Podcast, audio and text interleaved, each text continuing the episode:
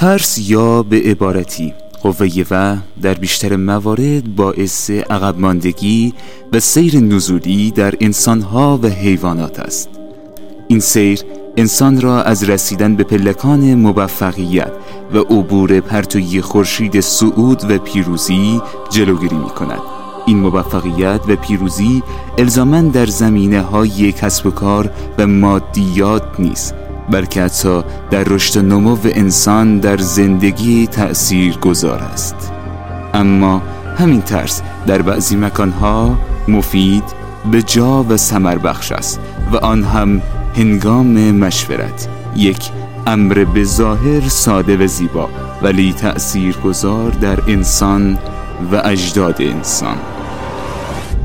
مشورت یک امر به ظاهر پاک و پسندیده ای است و همین جنبه به ظاهر پاک و زیبا اگر در ارتباط با یک فردی صورت بگیرد که خود تجربه ای نداشته باشد یا به عبارتی بهتر می‌توان گفت که دوچار حس خود برتری و حسادت باشد می‌تواند منجر به یک فاجعه و رخداد غیرقابل پیش بینی باشد که باعث نابودی و تخریب یک انسان بیگناه و غافل می شود گاهی هم می‌توان که از کسی که مشورت می‌گیریم به قصد و غرض آن پی ببریم. آنها معمولا یک حرف و تکیه کلام رو دارند که می‌گویند من صلاح تو را می‌خواهم.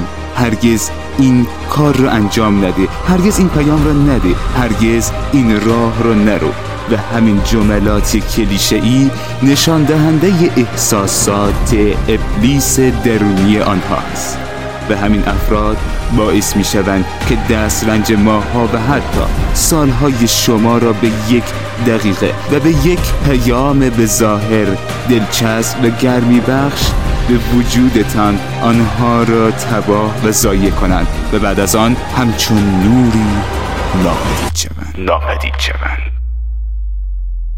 این گونه افراد معمولا به صورت ناگهانی چون پرتوی نوری انحرافی به شما و جهت زندگی شما تابیده می شوند و تا زمانی که ریشه شما را ریشه موفقیت و سعود شما را ریشه دستیابی به هر چیزی را که شما فکر کنید از بین نبرند و خشک نکنند ناپدید نمی شوند و دیگر هیچ اثری از آنها پیدا نمی شود همان افرادی که روزی پیامهایی را به شما می‌دادند دیگر ناپدید می شوند آنها حسی جز خود برتری نداشتند.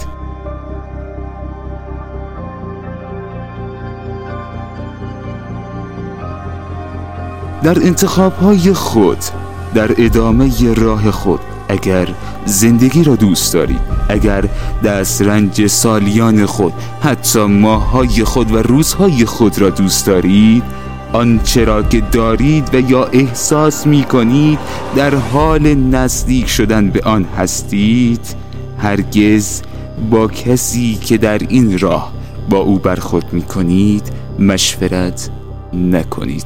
مشورت را با افراد با تجربه با سن و سال انجام دهید. آنانی کم سن خود هستند یا یک سال بزرگتر از شما هستند هرگز دلیلی بر برتری آنها و مشورت با آنها نمی شود. زمان ها می گذرد اما اثرات آن و خاطرات آن تا ابد برای ما میماند و هرگز قابل جبران نیست. نمی شود گفت که مشورت هم بد و هم ناپاک است. در صورتی که اگر همین امر با فردی با تجربه و صالح انجام پذیرد می تواند شروعی دوباره و قدم گذاری در پلکان موفقیت را برای شما رقم بزند. اما به هر حال باید دقت کرد که زندگی خود را تباه نکنیم.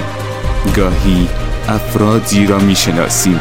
در دور دست ها که وجود آنها باعث زایه شدن ما